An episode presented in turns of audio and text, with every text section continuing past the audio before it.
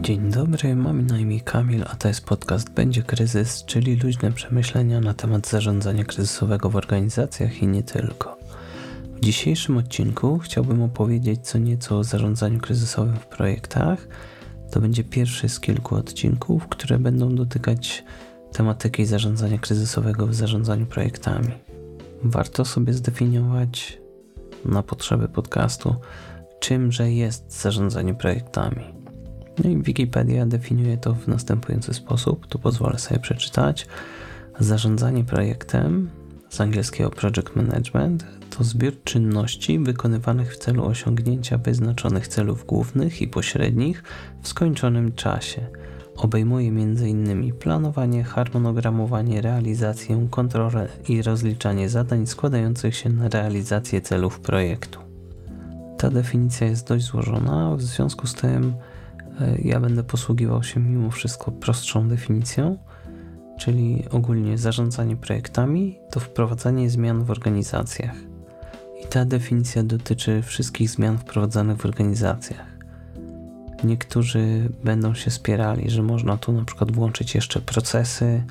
Jak dla mnie, sam proces funkcjonujący w danej organizacji nie jest projektem. Jak sama nazwa wskazuje, jest procesem aczkolwiek wprowadzenie procesu w organizacji jest wprowadzeniem zmiany, tak? czyli projekt wprowadzenia danego procesu, wdrożenia procesu jest projektem, jak sama nazwa wskazuje, ale sam proces, który później dzieje się w wyniku tego projektu, już projektem jako takim nie jest.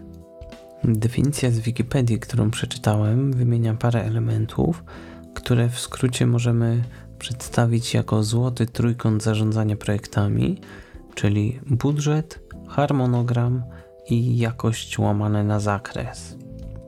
Tłumacząc to na język powszedni, na życie codzienne, złoty trójkąt to nic innego jak tanio, dobrze, szybko. I jak to w życiu bywa, mając do wyboru tanio, dobrze i szybko, zazwyczaj możemy wybrać tylko dwa z tych trzech elementów. Jeżeli będzie tanio i dobrze, to nie będzie szybko. Jeżeli będzie dobrze i szybko, to nie będzie tanio. Jeżeli będzie tanio i szybko, to nie będzie dobrze. Myślę, że każdy jest w stanie we własnych wspomnieniach znaleźć sytuację, kiedy miał taki wybór, mm, albo miał nadzieję, że nie musi mieć takiego wyboru, a życie jednak pokazało, że jest inaczej. Jak w każdej dziedzinie życia, takiej w zarządzaniu projektami jest tak, że łatwiej jest zapobiegać kryzysom niż leczyć ich skutki. No, w szczegółach tego opowiem pewnie więcej w kolejnych odcinkach, w tym zobaczymy na czym uda nam się zatrzymać. Istotna rzecz, jeśli chodzi o zarządzanie projektami i zarządzanie kryzysowe i zarządzanie kryzysowe ogółem, nie panikować. Panika jest najgorszym doradcą. Sytuacja kryzysowa jest stresująca, wystarczająco stresująca. W związku z tym nie ma sensu dokładać sobie kolejnych stresorów. Czyli pozwolę sobie powtórzyć, ze względu na to, że materia, której dotykam, jest bardzo obszerna. Nie zdołam im zamknąć w jednym odcinku. Znaczy pewnie mógłbym próbować, tylko że skutek będzie taki, że nikomu nie będzie chciało się słuchać trzygodzinnego odcinka, gdzie opowiadam o zarządzaniu kryzysowym, zarządzaniu projektami. W związku z tym e, w tym odcinku poruszę pewne obszary, zdefiniuję pewne obszary, a rozwinięcie szczegółów, jeśli chodzi o poszczególne obszary, pojawi się w kolejnych odcinkach. I podejrzewam, że raczej nie będzie to chronologicznie, będę raczej szukał jakiejś odskoczni raz na jakiś czas. To przechodząc już do tak zwanego mięska, obszary, o których chciałbym dzisiaj opowiedzieć. Po pierwsze, to, czego nauczyłem się, gdy przygotowywałem się do jednej z certyfikacji z bezpieczeństwa, mm, to prowadzący powiedział, że ludzie są zawsze na początku, w związku z czym w w projekcie ludzie to zespół projektowy i to będzie pierwszy obszar, o którym będę opowiadał. Kolejny to już element złotego trójkąta, czyli zakres. Następny element budżet, jeszcze kolejny czas, czyli harmonogram. Pewne truizmy pewnie się tu pojawią. Dodatkowo jeszcze mamy zasoby, mamy klienta jako obszar i otoczenie, w którym projekt funkcjonuje jako ostatni obszar, o którym będę opowiadał. Być może pojawią się jeszcze jakieś e, w kolejnych odcinkach, jeżeli przyjdą mi do głowy, przypomnę sobie o czymś, o czym w tej chwili zapomniałem.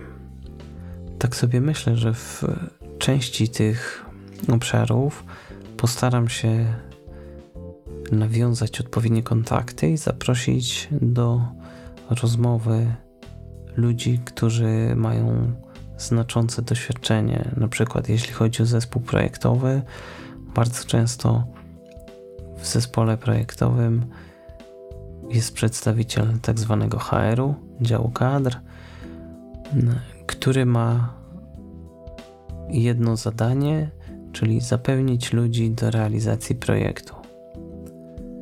I dział HR współpracuje zarówno z project managerem, jak i bardzo często ze sponsorem projektu i poniekąd jest takim łącznikiem, jeśli chodzi właśnie o zapewnienie ludzi. Nie, będę się wzbraniał przed używaniem określenia zasoby ludzkie. Ludzie z jakiegoś względu nie są dla mnie zasobem. Ludzie są ludźmi i nie pasuje mi określanie ludzi mianem zasób. Jest to takie odhumanizowane. No pewnie pewnie się czepiam, no ale takie mam podejście, tego będę się trzymał. No i jeśli chodzi o zarządzanie kryzysowe, wracając do zespołu projektowego, najczęstsze problemy, jakie pojawiają się, to jest brak ludzi, po pierwsze. Po drugie, pojawia się no, problem z brakiem odpowiednich ludzi, bo to jest kolejny problem. I jak wiadomo, ludzie e, są różni, niektórzy potrafią się ze sobą dogadać, inni nie, w związku z czym pojawiają się konflikty. I teraz przechodząc do, jak gdyby, na, nakreślając, co dalej mamy, jeśli chodzi o brak ludzi. Po pierwsze, może być problem, kryzys związany z problemem e, ze stworzeniem zespołu projektowego. Po drugie, czyli to, co przed sekundą w sumie wspomniałem, czyli niewłaściwa wiedza, niewłaściwi ludzie, którzy są dla nas dostępni. I jeśli chodzi o strategię radzenia sobie z tymi wszystkimi kryzysami, to mm, zostawię to na kolejne odcinki. Także dzisiaj skupiam się po raz kolejny, to podkreślam, tylko na zarysowaniu problemu. W związku z czym, e, jeżeli ktoś słucha i już w tym odcinku chciałby jakieś złote rady, no to jedna już była, nie panikuj, a kolejne pojawią się pewnie w kolejnych odcinkach, chociaż pewnie zdarzy mi się jeszcze w tym odcinku powiedzieć e, coś, co może być uznane za interesujące z punktu widzenia gotowych rozwiązań. Rozwijając temat braku ludzi, ten brak ludzi może dotknąć nas na kilku poziomach. Po pierwsze, jeśli chodzi o zarządzanie projektami, jeżeli jesteśmy członkiem zespołu projektowego albo członkiem komitetu sterującego i okazuje się, że na przykład z jakichś względów PM, czyli Project Manager, kierownik projektu nam wypadł, czy to choroba, czy na przykład stwierdził, że będzie szukał szansy rozwoju kariery poza strukturą, w której obecnie występował. No, niezależnie od przyczyny, człowiek może zniknąć i trzeba go będzie zastąpić, a w okresie przejściowym trzeba go będzie bardzo szybko zastąpić, ponieważ projekt nie będzie czekał. Kolejny poziom, jeśli chodzi o brak ludzi, to członkowie zespołu projektowego po stronie dostawcy. jeszcze kolejny, nasuwający się od razu, to jest brak odpowiedniego personelu po stronie klienta. Szczególnie dotkliwe jest to, jeśli chodzi o jeśli, szczególnie dotkliwe jest to przy realizacji e, projektów wymagających dużej wiedzy fachowej po stronie klienta. Jeżeli nie ma odpowiednich ludzi, to owszem, da się to obejść w pewien sposób, ale to z perspektywy dostawcy będzie o wiele trudniejsze, ponieważ e, trzeba będzie wykonać część pracy klienta za niego. Zazwyczaj jest tak, że klienci wzbraniają się przed płaceniem w takich sytuacjach. Z doświadczenia wiem też, że zdarzają się sytuacje odwrotne, to znaczy klient wykonuje część pracy za dostawcę ze względu na to, że na przykład po stronie dostawcy nie było odpowiedniej wiedzy czy odpowiednich umiejętności. No właśnie. A propos wypadania ludzi, czyli znikającego PMA, pojawia się w, z perspektywy zarządzania kryzysowego temat ciągłości pracy zespołu. Jeżeli wypadną nam kluczowi ludzie, no to jest duża szansa, że będzie kryzys. Są różne sposoby, żeby, żeby taką ciągłość zapewnić, to znaczy na przykład podwajanie ludzi, e, czy, czy posiadanie jak gdyby takiego wolnego elektrona w zespole, który zna się w miarę dobrze na wszystkim i jest w stanie w krótkim czasie wdrożyć się mm, w pracę osoby, która na przykład zachorowała i wypadła z zespołu projektowego. Generalnie problem z takimi rozwiązaniami zazwyczaj sprowadza się do kosztów, które, które to generuje. Co więcej, problemem, jeśli chodzi o współpracę ludzi i wypadnięcie ludzi, jest brak wymiany informacji. To znaczy, znika ktoś, kto był specjalistą w swojej dziedzinie, i nagle okazuje się, że nikt inny de facto nie ma pojęcia, jak zrobić to, co on zrobił, czy ona. I że część rzeczy, która powinna była być umieszczona w dokumentacji, jest tylko w głowie tego człowieka. No i jest klops. W takich sytuacjach przydają się e, właściwie przed takimi sytuacjami przydają się standardowe procedury działania, to znaczy nawet jeżeli robimy projekt nowy, jeżeli on jest oparty o wprowadzenie na przykład nowego oprogramowania albo nowego produktu, to pewne reguły postępowania da się ustandaryzować i dzięki temu wiadomo jest mniej więcej w jaki sposób dana osoba powinna realizować swoje zadania. Co to oznacza? To oznacza, że Przykładowo, wypada, może z mojej działki, wypada inżynier zajmujący się sprzętem telekomunikacyjnym. I mając standardową metodykę wdrażania takiego sprzętu, pojawia się nowy inżynier, który zapoznaje się z ogólnym projektem, żeby zrozumieć specyfikę środowiska danego klienta, aktualnego klienta, po czym wchodzi i zaczyna pracować, bo po pierwsze zna sprzęt, po drugie zna standardową metodykę pra pracy, jeśli chodzi o instalację, o wdrożenie tego sprzętu i po trzecie ma standardowe procedury współpracy, jeśli chodzi o zespół projektowy wewnątrz swojej organizacji. Oczywiście rolą PMA i technicznego PMA i administratora projektu i jakiekolwiek tam jeszcze role się pojawią i tak naprawdę całego zespołu projektowego jest to, żeby takiego człowieka wprowadzić w miarę bezboleśnie w tryby, włączyć w, w tryby pracy i wciągnąć go w kooperację z klientem. No chyba, że jest to stanowisko, które nie ma styczności z klientem, wtedy jest trochę łatwiej ale zacząłem się rozgadywać nie do końca na ten temat, na który powinienem. Więc samo przywołuje się do, do dyscypliny, do porządku. Kolejnym elementem jeśli chodzi o brak ludzi, znaczy jeśli chodzi o ludzi, o zespół projektowy, to są konflikty i komunikacja. Bardzo często na poziomie komunikacji no, pojawiają się problemy, które w efekcie potem prowadzą do konfliktów, bo ktoś brzydko się odezwał, czy niemile się odezwał, nawet niekoniecznie, że brzydko.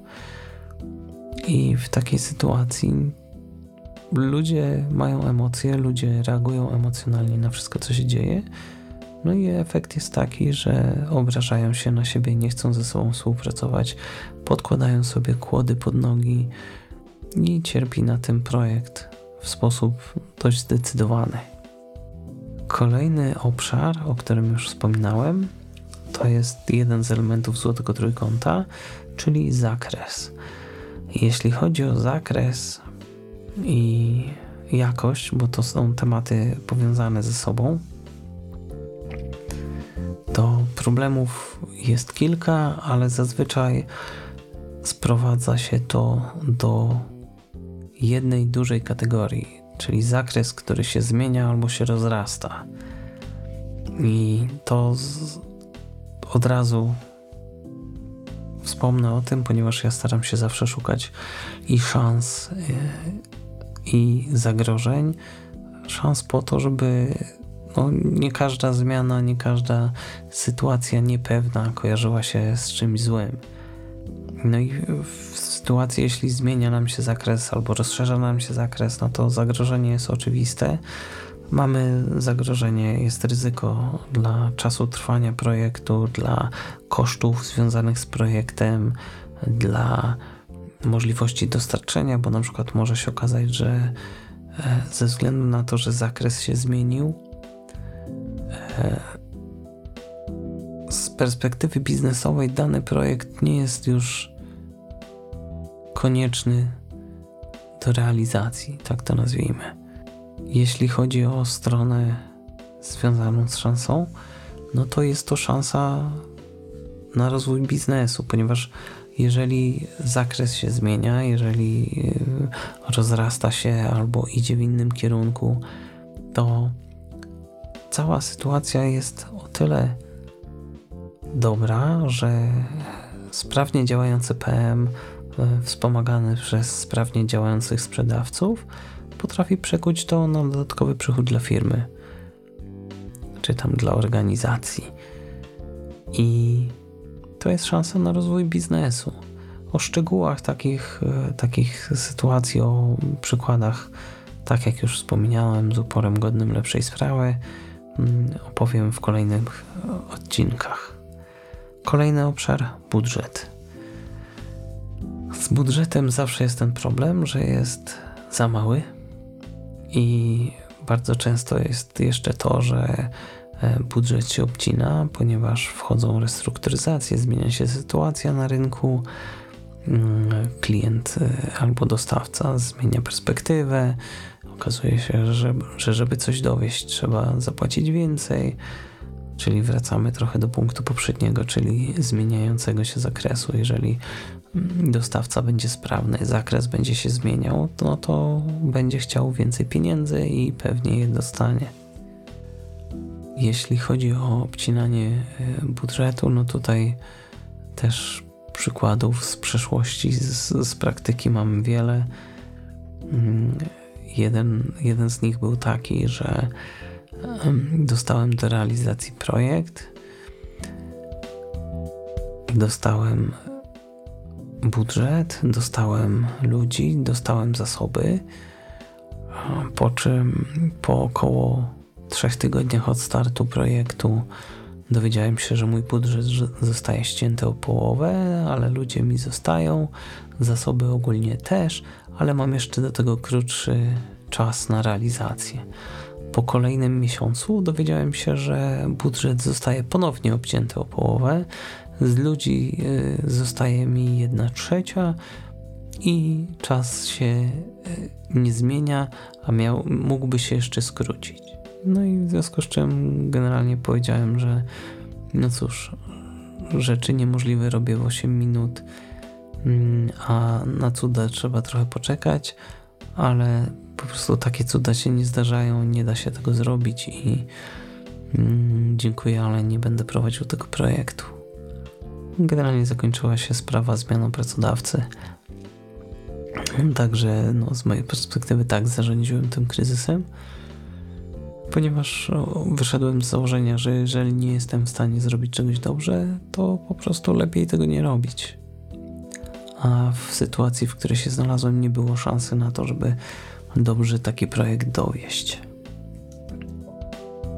Kolejny obszar to czas, łamane na harmonogram. I doświadczenie uczy, że czasu mamy zawsze za mało, tak samo jak pieniędzy, czyli budżet jest za mały i budżet czasowy też zawsze jest za mały. Tutaj, jeśli chodzi o sam harmonogram kryzysów, może pojawić się cała masa. Może wystąpić coś, co nazywam nagłym brakiem czasu. Przyczyn takiego stanu jest wiele, ale przykładowo konkurencja wprowadza szybciej swój produkt na rynek, który bezpośrednio konkuruje z tym, co my mamy dostarczyć. I zazwyczaj pojawia się potrzeba no, poczynienia kompromisów, których ja nie lubię. Zazwyczaj staram się szukać e, tak zwanej trzeciej drogi, to znaczy sytuacji win-win. Mm, właściwie nawet win-win or no deal, ale nie zawsze się tak da zrobić, czyli wygrane, wygrane lub się nie dogadujemy i różnimy się pięknie.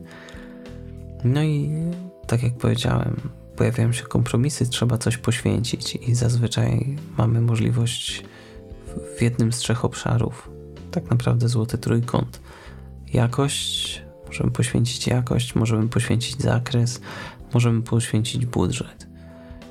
Przykładowo, jeśli chodzi o jakość, no to wychodzimy z założenia, że ok, mieliśmy założenie, mieliśmy ustalone kryteria jakościowe, które pozwolą nam wejść e, z danym produktem na rynek czyli powiedzmy, że 95% błędów rozwiązane, jeśli chodzi o, czy usunięte, jeśli chodzi o problem z produktem. No a w związku z tym, że mamy dużo mniej czasu, to dochodzimy do wniosku, że jeżeli 75% błędów będzie rozwiązane, to też będzie dobrze, a resztę się poprawi w pierwszych kilku miesiącach działania produktu na rynku. Oczywiście taka strategia jest ryzykowna, może rodzić kolejne kryzysy, no ale to na razie zaparkujmy. Jeśli chodzi o zakres, no to wiadomo, że żeby dostarczyć coś szybciej, to jeżeli mamy mniej pracy, to jest większa szansa, że to się uda. Tak? No i budżet e, bardzo często jest tak, że na przykład możemy skrócić czas poprzez dorzucenie dodatkowych ludzi do projektu. Oczywiście nie jest tak, jak Niektórzy polscy integratorzy podchodzili swego czasu, że każdy problem da się rozwiązać skończoną ilością studentów. Mm, w związku z czym no, trzeba, trzeba zawsze znaleźć ten złoty środek, ponieważ zawsze przychodzi w projekcie taki moment, że zbyt wiele osób powoduje chaos i zatrzymanie się pracy. Ta praca wtedy nie posuwa się tak jak powinna, tak jakbyśmy tego oczekiwali, mając na względzie to, że mamy przecież tylu, tylu ludzi i, i, mamy powiedzmy budżet, a jedynie czasu nam brakuje. No ale to jest standardowy problem, jeśli chodzi o project managerów, to znaczy bardzo często oczekują i od nich się oczekuje, że wezmą 9 kobiet i one urodzą mu e, dziecko w miesiąc. Jeśli chodzi o zasoby, kolejny obszar, no to zasoby to jest wszystko, co potrzebne do realizacji projektu oprócz ludzi. Teoretycznie nawet budżet można by uznać za zasoby finansowe, ale z racji tego, jak budżet jest traktowany przez metodyki zarządzania projektami, on jest sobie w osobnej kategorii. I jeśli chodzi o zasoby, na przykład materiały potrzebne do realizacji projektu, materiały budowlane na budowę. Jeśli nie przyjadą, no to nie jesteśmy w stanie realizować budowę. Podobnie serwery do nowej serwerowni nie przyjadą, nie jesteśmy w stanie nowej serwer serwerowni uruchomić, ponieważ nie mamy serwerów. To wszystko oczywiście powoduje kolejny łańcuch mm, zależności, no ale gdyby mam nadzieję, że te dwa przykłady pokazują, co mam na myśli mówiąc o zasobach. Klient. Podstawowa rzecz, jeśli chodzi o klienta i problemy związane z klientem i kryzysami, które pojawiają się z klientem, to trudne relacje, tak to nazwijmy szeroko. Czy to są problemy komunikacyjne, czy to są problemy na przykład biznesowe, czy to są problemy czysto ludzkie, takie e, ktoś u klienta nie lubi kogoś u dostawcy, albo ktoś u dostawcy nie lubi kogoś u klienta, te osoby zaczynają drzeć koty, albo nie daj Boże w negatywny sposób konkurować, szukając zwolenników, de facto dzieląc zespoły projektowe e, po obu stronach na frakcje. Te frakcje potem potrafią dzielić się dalej. No, potrafią się dziać naprawdę, naprawdę nieprzyjemne rzeczy właśnie w związku z trudnymi relacjami, które posiada się z klientem. I ostatni obszar, o którym chciałem wspomnieć, przynajmniej dzisiaj, to jest otoczenie projektu. To ma też związek, jeżeli ktoś zna teorię o zarządzaniu, teorię zarządzania, teorię zarządzania organizacjami, no to te tematy będą mu pewnie bliskie. Mm, otoczenie w sensie ekonomicznym, czyli jaka jest sytuacja ekonomiczna, w jakich realiach ekonomicznych przychodzi nam realizować projekt. Ta sytuacja ekonomiczna potrafi się zmieniać w, w czasie trwania projektu, co w sposób oczywisty może rodzić kryzysy. To się przekłada na, na przykład na to, że klient przychodzi i mówi: Bardzo nam przykro, sytuacja się zmieniła, mamy pandemię, nie mamy klientów, rezygnujemy z tego projektu, przynajmniej do czasu, aż e, gospodarka nie stanie na nogi. Co no, bardzo wiele firm w tej chwili robi. Zresztą dzisiaj czytałem y, wywiad mm, z panem Gołębieskim, właścicielem sieci hoteli, który powiedział, że jedną z inwestycji po prostu wstrzymał. Finansowanie, które miał zapewnione na e, realizację tej inwestycji, przesunął na kredyt obrotowy i no, zaparkował swoje hotele i ten przestój tak jak to policzył, przez 3 miesiące będzie kosztował około 30 milionów złotych, czyli całkiem sporo. Aczkolwiek postawił sobie za punkt honoru, żeby nikogo nie zwolnić, co jest e, moim zdaniem, jeśli chodzi o postawę jako pracodawcy, e, bardzo pożądane i, i bardzo fajne. No ale odbiegliśmy od tematu znowu, znaczy ja odbiegłem. Kolejny punkt, jeśli chodzi o otoczenie, to otoczenie prawne. Sytuacja prawna potrafi się szczególnie w Polsce w ostatnich latach zmieniać jak w kalejdoskopie. Problem z tym jest taki, że de facto firma może nie mieć pewności, czy będzie miała podstawę prawną do działania, czy nagle jej działania nie zostaną zdelegalizowane w jakiś sposób.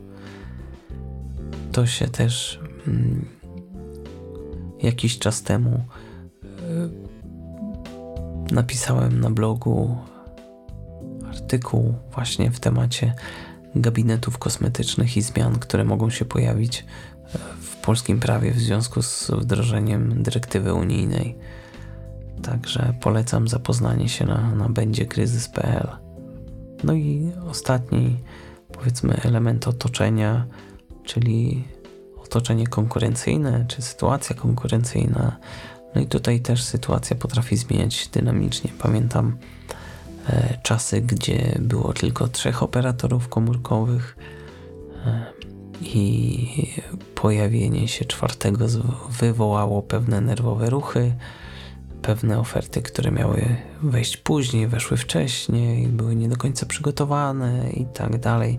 I to wszystko tak naprawdę są te rzeczy, o których mówiłem wcześniej. Jeśli spojrzymy na to z punktu zarządzania projektami, z punktu widzenia biznesowego, oczywiście trochę inaczej można by zdefiniować te kryzysy, no ale fakt jest, że one występują i że na obu płaszczyznach, czyli i na biznesowej, i na e, płaszczyźnie zarządzania projektami, trzeba sobie radzić. I takie ogólne wnioski, może na koniec jeszcze, żeby nie zostawiać wszystkiego na kolejne odcinki. Jeżeli pojawia nam się kryzys w projekcie, to znaczy, że przespaliśmy moment, kiedy mogliśmy zareagować wcześniej. Wniosek jest taki, żeby reagować na wczesne oznaki potencjalnych kryzysów. Trzeba starać się przewidywać, że jeżeli ta ściana zbliża się do nas, a my jedziemy autem z dość dużą prędkością, to nie należy czekać do ostatniej chwili z rozpoczęciem hamowania czy e, manewru skrętu, tylko trzeba zacząć to robić odpowiednio wcześnie, żeby tej ściany uniknąć. Także trzeba przewidywać i nie wolno czekać. Jest takie powiedzenie wśród ludzi, z którymi się zadaje, że mały problem ma tendencję do tego, żeby urosnąć do dużego problemu. I mały problem rozwiązać jest łatwo, duży problem rozwiązać jest trudno, na pewno trudniej, na pewno drożej i na pewno dłużej to trwa. W związku z czym trzeba reagować na wczesne oznaki, żeby problemy ubijać, póki są małe.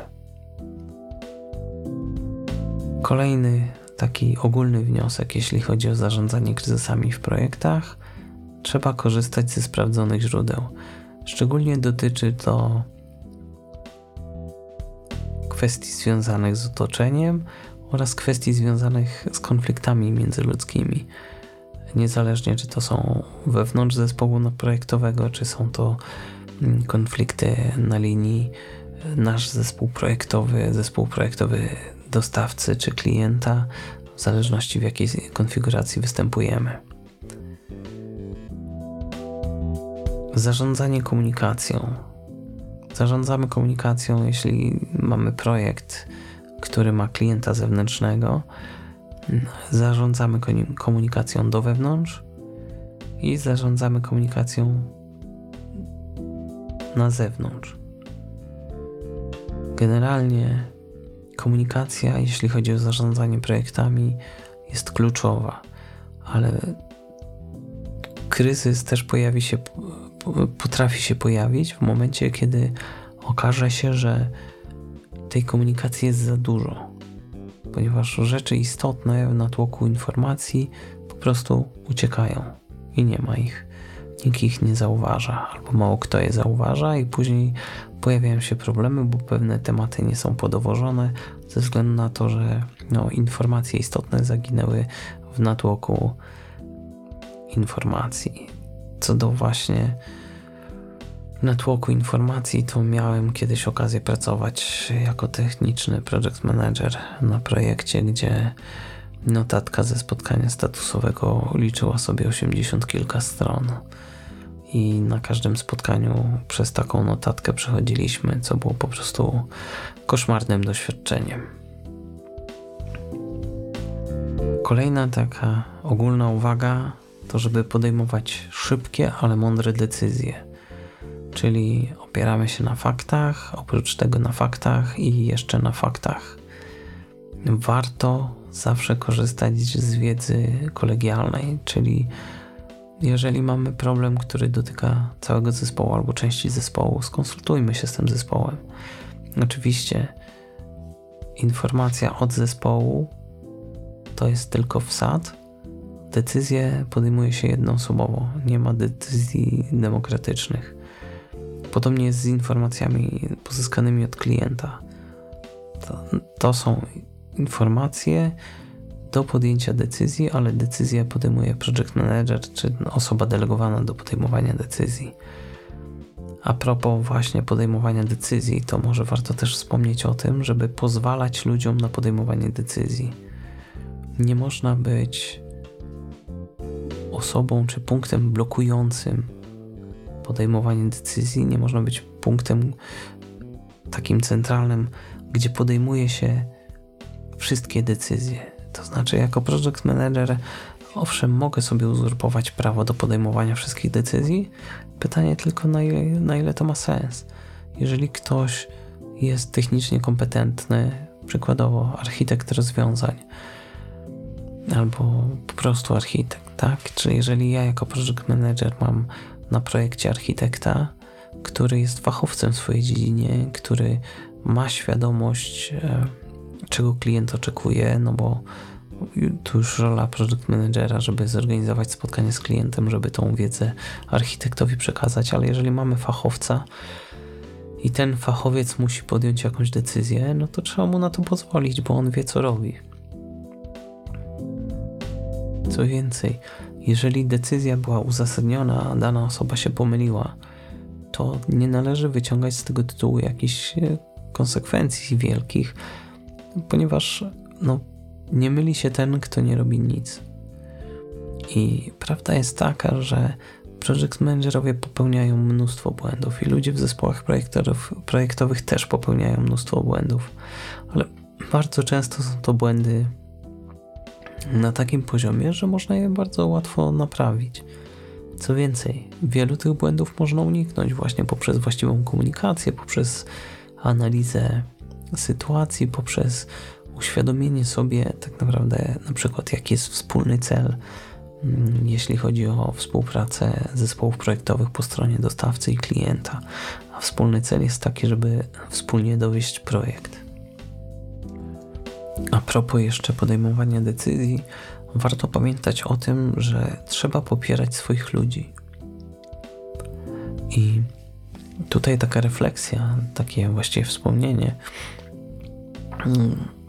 Mój przełożony sprzed lat, pozdrawiam Jacka, jeśli kiedykolwiek będzie tego słuchał, e, nauczył mnie, że wygrywamy jako zespół i przegrywamy jako zespół i niejednokrotnie usłyszałem od niego: Ufam ci, że, wiem, że wiesz, co robisz, ale jeśli będziesz miał jakiś problem, to przyjdź z tym do mnie.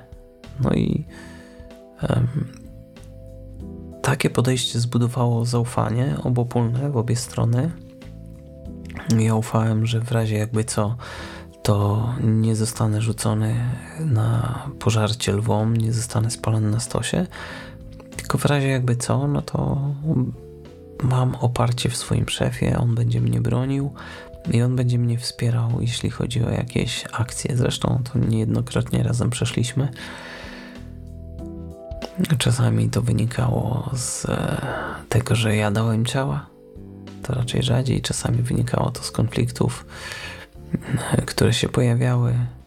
Czasami wynikało to po prostu z okoliczności. Tak czy owak, popieraj swoich ludzi. No i jeszcze takie już chyba zupełnie oczywiste, mam nadzieję, że zupełnie oczywiste wnioski. Po pierwsze, realizując projekt i jeżeli pojawi nam się kry kryzys, to trzeba skupić się na celu. Czyli celem nie jest pokonanie kryzysu same w sobie, tylko celem jest pokonanie kryzysu po to, żeby móc dostarczyć projekt który realizujemy. Mam nadzieję, że to jest oczywiste i nie, nie trzeba tego tłumaczyć. Jeżeli trzeba e, rozwinąć, jeżeli ktoś by chciał, żebym rozwinął, to e, zapraszam do kontaktu na będziekryzys.pl jest mm, e, formularz kontaktowy, ewentualnie e-mail kamilmałpa będziekryzys.pl i taki też kolejny oczywisty punkt, czyli naucz się stawać twarzą w twarz z rzeczywistością. Nie ma co koloryzować, nie ma co siebie czarować, nie ma też co dramatyzować. Trzeba oprzeć się na faktach, trzeba stanąć twarzą w twarz ze sobą w lustrze, patrząc w oczy i stwierdzić: OK, jest tak i tak, w związku z tym trzeba coś z tym zrobić. To też e, kolega ma takie piękne zdanie, że żeby coś się zmieniło, coś trzeba zmienić. I to jest właśnie piękna, piękne podsumowanie tego, że jeżeli mamy jakąś rzeczywistość i chcemy ją zmienić, to trzeba podjąć działania albo zaniechać działań. Skutek będzie taki, że problem się zmieni, to na pewno, czy rozwiąże, to niekoniecznie. No i ostatni już wniosek na dzisiaj z tych ogólnych. Miej plan. Jeżeli masz plan, miej plan B. Jeżeli masz plan B, miej plan C do planu B. I tak dalej, i tak dalej, i tak dalej, i tak dalej. Tak jak e, motto amerykańskiej Straży Przybrzeża mówi Semper Paratus, zawsze gotowy. To tutaj, jeśli chodzi o zarządzanie projektami, również można przygotować e, potencjalne reakcje, czy ewentualne reakcje na całą masę potencjalnych problemów. Po to prowadzi się analizę ryzyka, po to prowadzi się rejestry ryzyk, po to zawiązuje się rezerwy na pewne ryzyka i tak dalej. W szczegółach kolejnych odcinkach. Jeśli chodzi o plan, warto znać organizację. Warto znać organizację swoją, jak działa, jaką ma bezwładność, jakie ma plusy, jakie ma minusy. Warto znać organizację klienta. Warto znać organizację wszelkich kooperantów, którzy się pojawiają.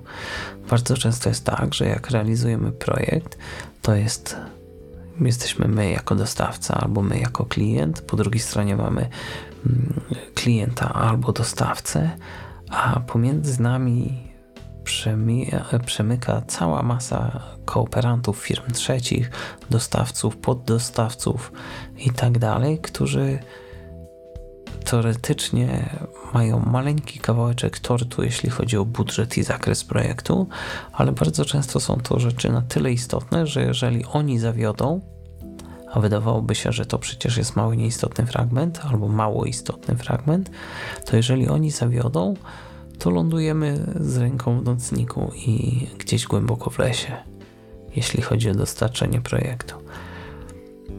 Kolejna rzecz, jeśli chodzi o posiadanie planu, plan eskalacji.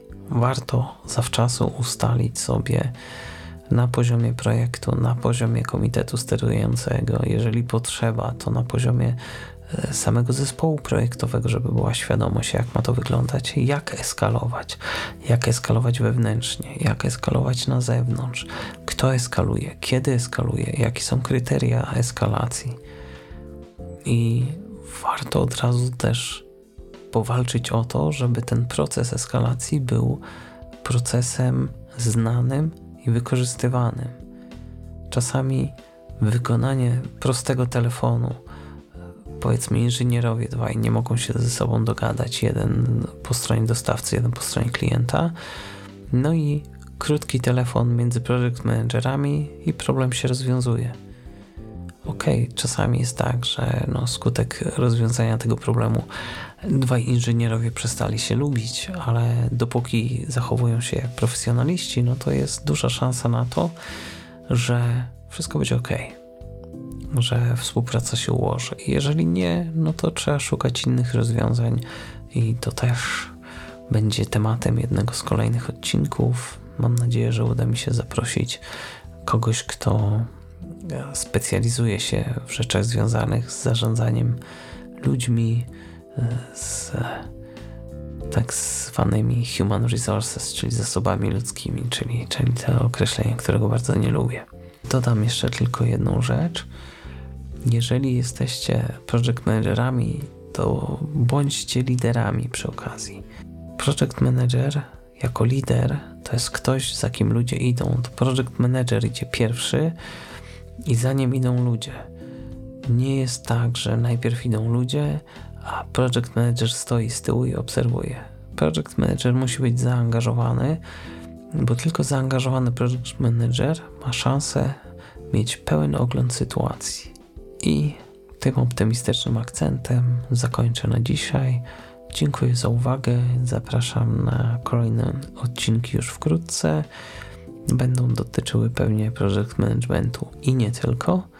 Chodzi mi po głowie jeszcze jeden odcinek mm, z producentem napojów gazowanych, więc pewnie skoro chodzi mi po głowie, to jego nagram w następnej kolejności, ale potem już przejdę do tematów związanych z zarządzaniem projektami i zarządzaniem kryzysowym w zarządzaniu projektami.